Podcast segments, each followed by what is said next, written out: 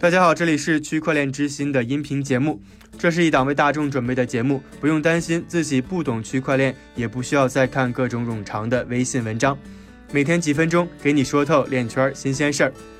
今天呢是二零一九年的四月十九日，星期五，大家早上好。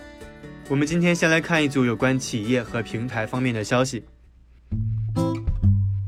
首先，美国主要的数字货币交易所和钱包提供商 Coinbase 近期在另外十一个国家和地区发展了其数字货币业务，其中包括了墨西哥、阿根廷、印度和香港等。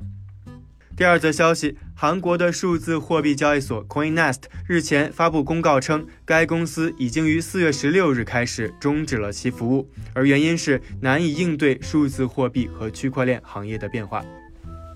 我们再来看一组报告，全球知名的研究机构 IDC 日前发布了一份报告，显示，美国联邦政府预计将在2022年将区块链的支出提高到1.235亿美元，这个数据比2017年的一千零七十万美元增长了百分之一千。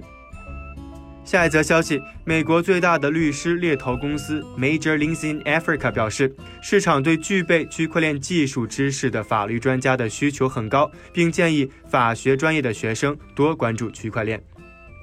最后呢，是一则来自监管方面的消息，日本金融厅 FSA 将推出一项新的规定，禁止在数字货币交易所储存数字货币的冷钱包。冷钱包呢，是指用于储存未连接到网络的数字货币设备。